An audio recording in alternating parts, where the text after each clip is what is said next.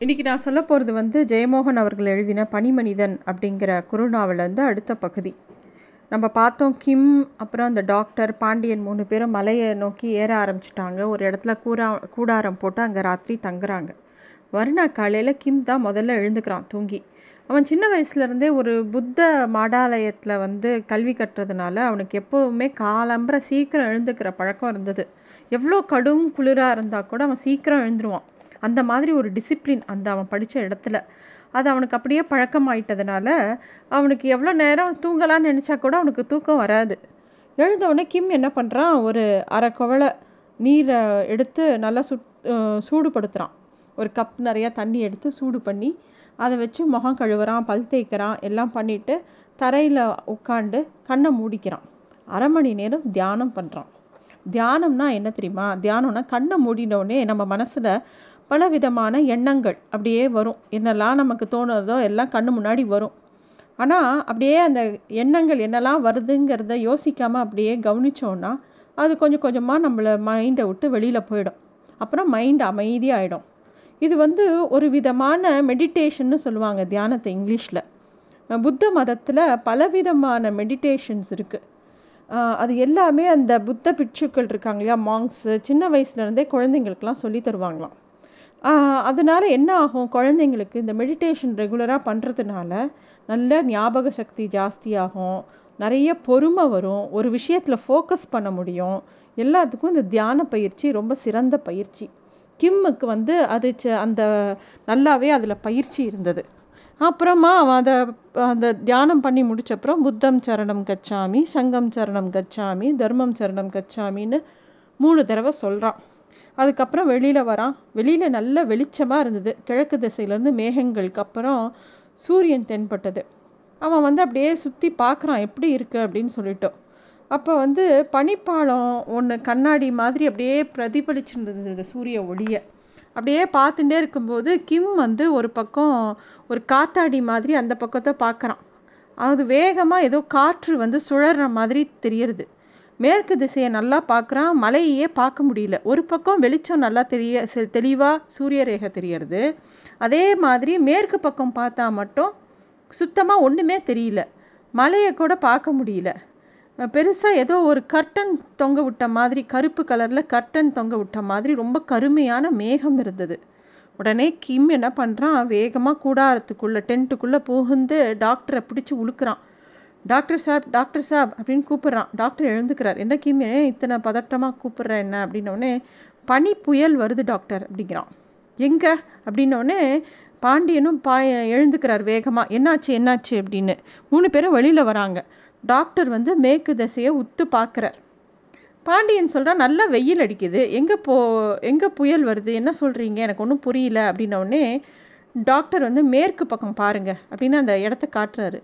ஆ கருப்பாக மேகம் இருக்குது அப்படின்னோடனே அப்போ டாக்டர் சொல்கிறாரு கடல்லையும் சரி பாலைவனத்துலேயும் சரி அந்த முக்கியமாக இந்த பனி பிரதேசத்தில் வானம் கருத்தாலே புயல் அப்படிங்கிறது தான் அர்த்தம் அப்படின்னு சொல்கிறார் டாக்டர். உடனே கிம் வந்து வாங்க கிளம்பலாம் கிளம்பலாம் அப்படிங்கிறான். பாண்டியன் உடனே கூடாரத்தை அதாவது டென்ட்டோட காற்றை திறந்து விட்டுறாரு அது புஷ்ஷுன்னு சின்னதாக சுருங்கிறது.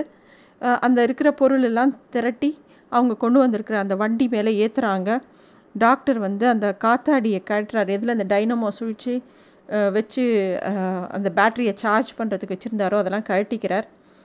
கிம் வந்து மேற்கு திசையை நோக்கி நடக்க ஆரம்பிக்கிறான்.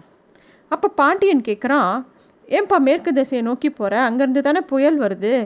ஏன் நம்ம அந்த திசையை நோக்கி போகணும்? அப்படின்ன உடனே அப்போ வந்து டாக்டர் சொல்கிறாரு இந்த பக்கம்தான் பெரிய பாறைகள் எதுவும் இல்லை. ஆனால் பனி புயலும் போது நம்ம ஏதாவது பெரிய பாறைக்கு இன்னொரு பக்கம் நல்லா ஒட்டிக்கணும்.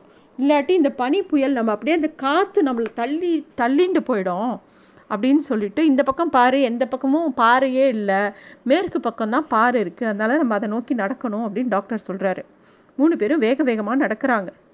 ரொம்ப தூரத்தில் ஒரு பாறை தெரிஞ்சுது. நல்ல உயரமான ஒரு பனிப்பாறை தெரிஞ்சுது.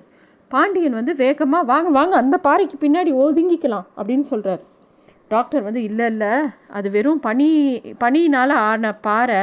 இப்போ இந்த அடிக்கிற புயலில் அது சுக்குநூறாக உடஞ்சி போயிடும் அப்படின்னு சொல்கிறாரு பாண்டியனுக்கு ஆச்சரியமாக இருக்குது எப்படி தெரியும் டாக்டர் உங்களுக்கு? அப்படின்னோடனே இங்கே பாரு இது ரொம்ப லைட் ப்ளூ கலரில் இருக்குது இல்லை நீல கலரில். காரணம் அது ஒரு கண்ணாடி மாதிரி தெரியுது பார்த்தீங்களா இந்த லைட்டு சன் ரேஸ் படும்போது உள்ளு வழியாக டிரான்ஸ்பரண்ட்டாக உள்ளே போகிறது தெரியறதா? அப்போ உள்ளுக்குள்ளே ஒன்றும் இல்லை. வெறும் நீரும் காற்றும் தான் இருக்குது இப்போ வந்து அடிக்கிற காற்றுல இது சுக்குநூறாக உடஞ்சி போயிடும்.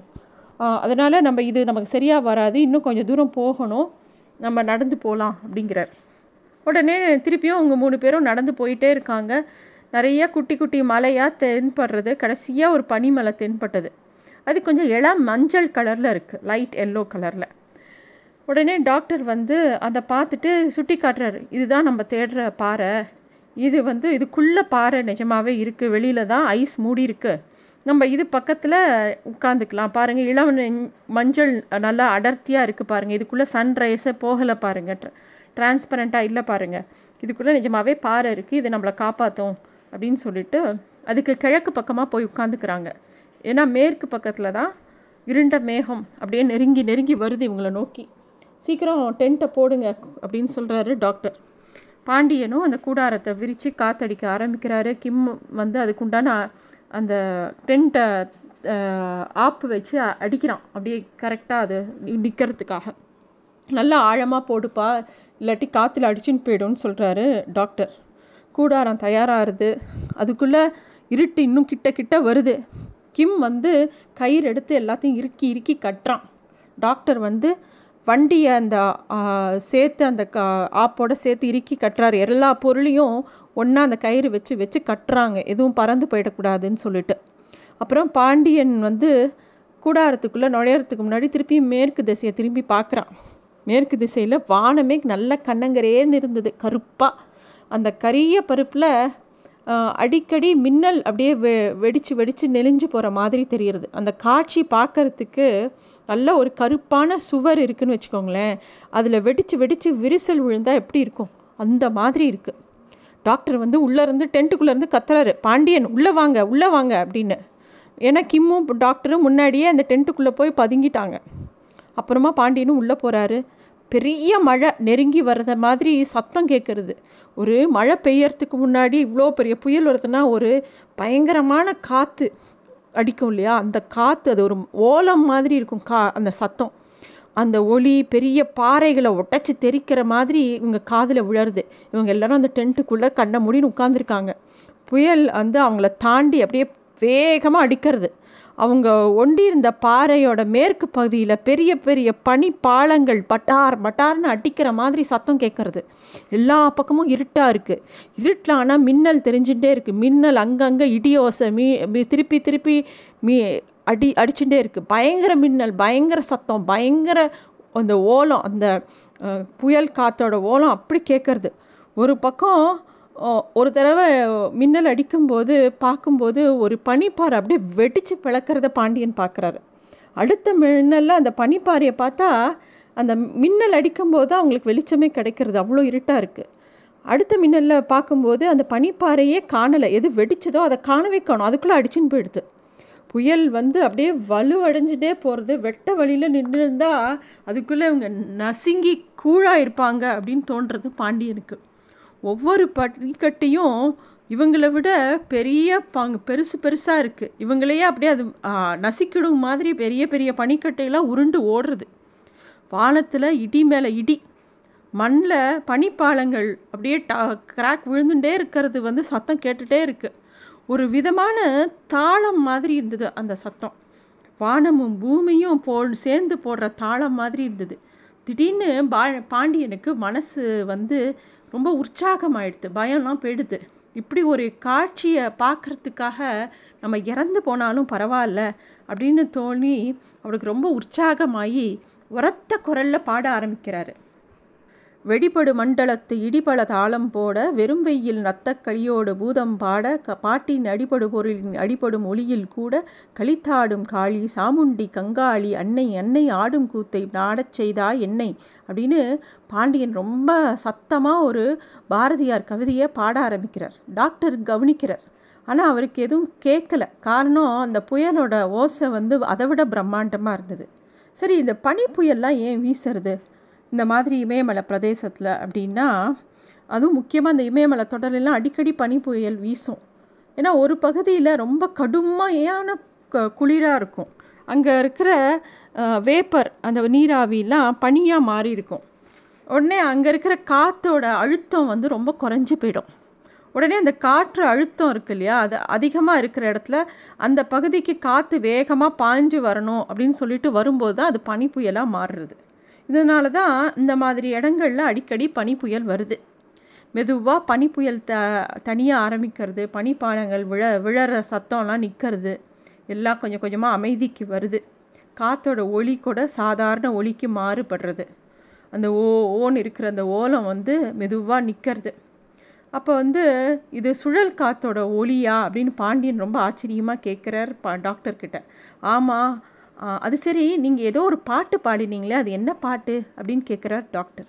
அப்போ பாண்டியன் சொல்கிறார் இது பாரதியாரோட கவிதை எங்கள் மொழியில் அவர் தான் பெரிய கவிஞர் அப்படின்ன உடனே டாக்டர் வந்து நான் கூட கேள்விப்பட்டிருக்கேன் பாரதியாரை பற்றி ஆனால் என்னோட தாய்மொழி ஹிந்தி அப்படின்னு சொல்கிறார் இவங்க ரெண்டு பேரும் இப்படி பேசிகிட்டே இருக்காங்க. அப்போ மின்னல் அடித்த போது பாண்டியன் ஒரு காட்சியை பார்த்தார். வானத்தையும் பூமியும் இணைக்கிற அளவுக்கு ஒரு பெரிய ஒரு தூண் எதிர இருக்கிற மாதிரி தெரிஞ்சுது. அந்த தூண் நகர்ந்துண்டே போகிற மாதிரியும் தெரிஞ்சுது.